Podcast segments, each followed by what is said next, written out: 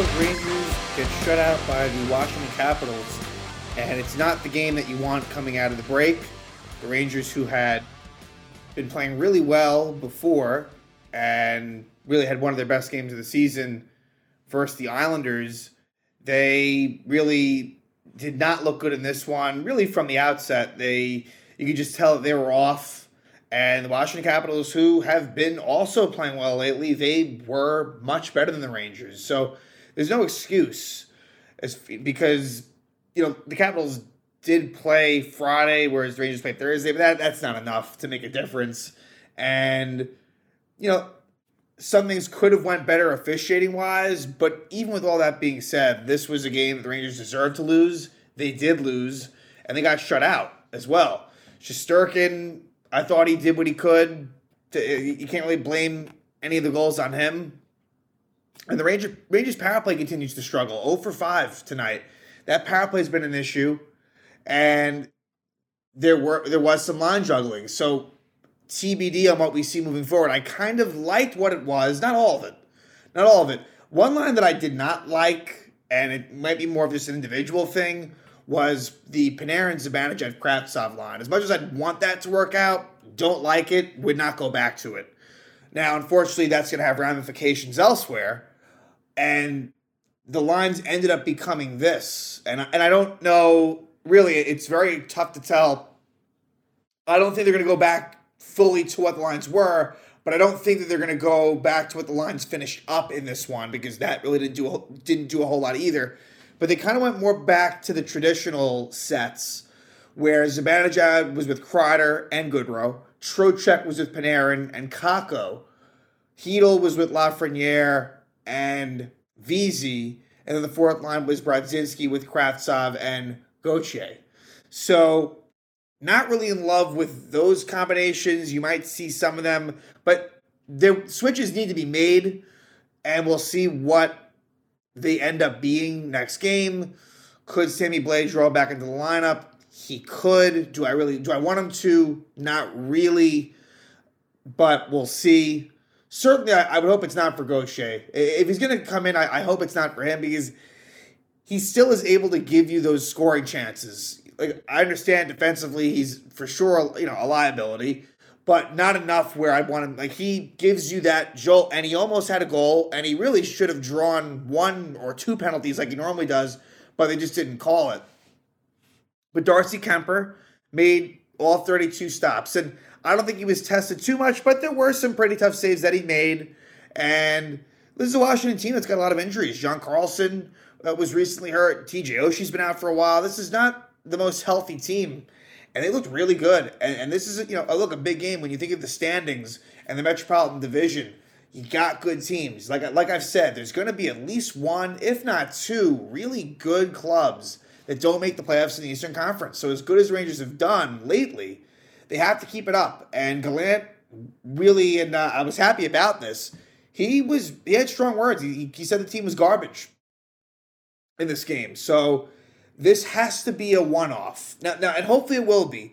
And if the Rangers play well moving forward, that's simply what it was. First game out of the break, you don't want it to happen, but it happens. But if this does, let's say, snowball, then you will go back to this game, right? So hopefully this was just a outlier, but we shall see how they handle it moving forward. And the schedule doesn't get any easier. But I but I almost think it's a the schedule it's good for them. And it's at Tampa, and so, you know, the team that eliminated them that last year, there's no way that you can, you know, sort of sit back in that one. And it's back to sort of the scene of the crime. First game at Tampa since game six last year in the Eastern Conference final. Then they go on to take uh, an underachieving Panther team. So you have the Florida trip right around New Year's. And they come home to take on the Carolina Hurricanes, who are scorching hot. And that'll also be the first game against Carolina since the Rangers eliminated them last year. So the next three games are going to be difficult. So you, they have to get this out of their system and get back to the way they were playing. There is no time to figure it out. Like I said, hopefully this was, I mean, this was bad. This was a really bad game for the Rangers. So in this one, first period, you know, the beginning, I, I felt like they were a bit sloppy, but it was all right. It was scoreless. and then unfortunately a couple of penalties. One on Ryan Lindgren, they, they call him for slashing, and I think that uh, it was weird. I don't think he was the one that took the penalty. I think in reality it was Trocheck, which you'd probably. Ra- I know Trocheck does kill penalties, but Lindgren is kind of more of an integral part of the PK, so you'd probably rather have been on Trocheck. But then to make matters worse, 20 seconds in, Chris Kreider holds uh, Alex Ovechkin, and I agreed with that call. Kreider, you can't do that, and so now it's five on three, and on the five on three, Washington scores.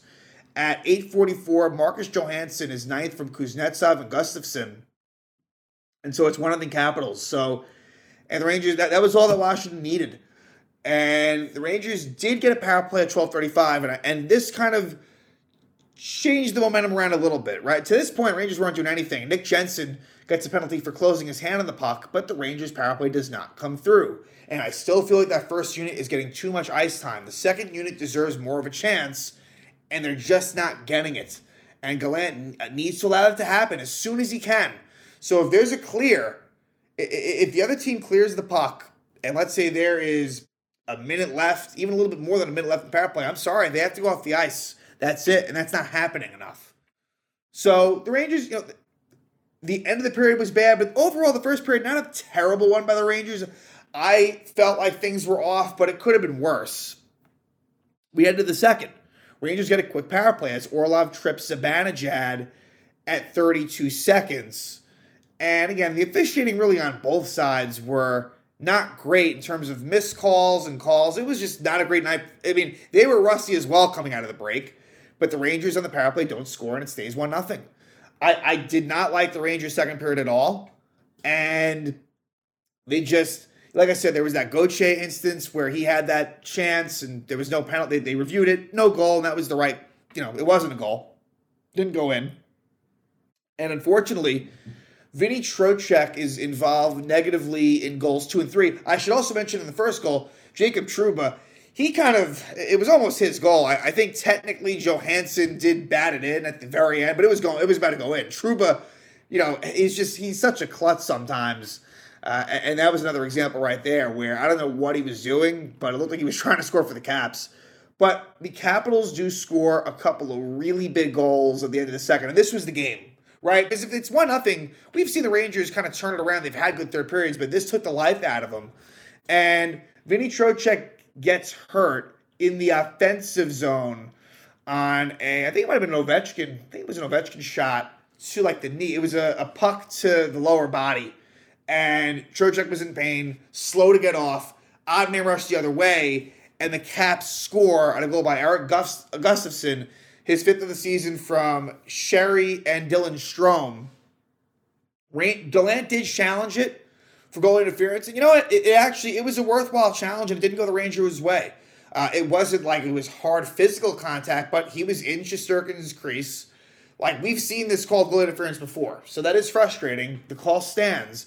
And so now the Rangers, because of the failed challenge, it's a delay of game. The Rangers do kill that off. However, very soon thereafter, Lars Eller scores his seventh uh, goal of the season from Anthony Mantha, and it's 3 0. And that ended it right there. It really did. You know, maybe 2 0, maybe there's still a chance, but 3 0, it's over.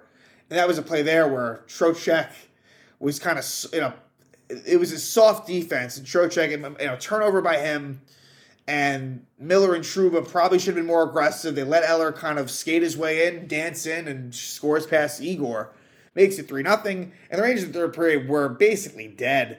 And they had another power play chance. Conor Sheary, high sticks Adam Fox a minute in. Rangers don't score. Then later, I mean, now at this point it's basically over, but less than five minutes to go. And it's essentially a six on four. Irwin trips Brodzinski. And so six on four, Rangers don't do anything. And in this, there is a empty net goal by Conor Sheary, his 11th goal of the season, unassisted, and it's a 4 0 capital lead. The Rangers would get another power play as Garnet Hathaway interferes with Ben Harpur at 1733, but no dice. Rangers shut out. Second time in the season they've been shut out. The other time was on the road at the Islanders. This is their first home shutout. And the Capitals were the much better team. No way around it. Rangers need to do better I'm not going to, you know, freak out about this. They had been playing really well. But like I said, let's see how they do moving forward because if they struggle, then you can go back to this as the beginning of where things went you know turned south. But I don't think it's fair to do that just yet. The Rangers have really played some really good hockey on the road against some good opponents. So I would expect them at Tampa and at Florida to play well. I mean, will it result in wins? You never know. But I would expect them to certainly turn it back up, be ready to go, and just an unacceptable performance tonight that hopefully is, is rectified immediately. And so, two more, uh, sorry, this will be the last game, as it was last year. That was on New Year's Eve, but uh, it's interesting, two years in a row, where the last game of the calendar year will be at the Tampa Bay Lightning. I'm excited for it. It should be a fun one. Tampa Bay will actually be playing their second game of back to back, as they'll be playing tomorrow night home against Montreal. So it's not like they have to travel, and Montreal is not one of the more imposing teams, but still, maybe you do get a somewhat tired Tampa team. I don't think it'll have too much of a. I don't think it'll play too much of a role. And I guess the one thing that comes to mind is maybe the Rangers don't face Vasilevskiy. We'll see. But that could be the one break that maybe they do get. But we'll find out then. Again, the Rangers shut out in a bad performance. They lose their first game out of the mini holiday break to the Washington Capitals at MSG. They lose 4 0.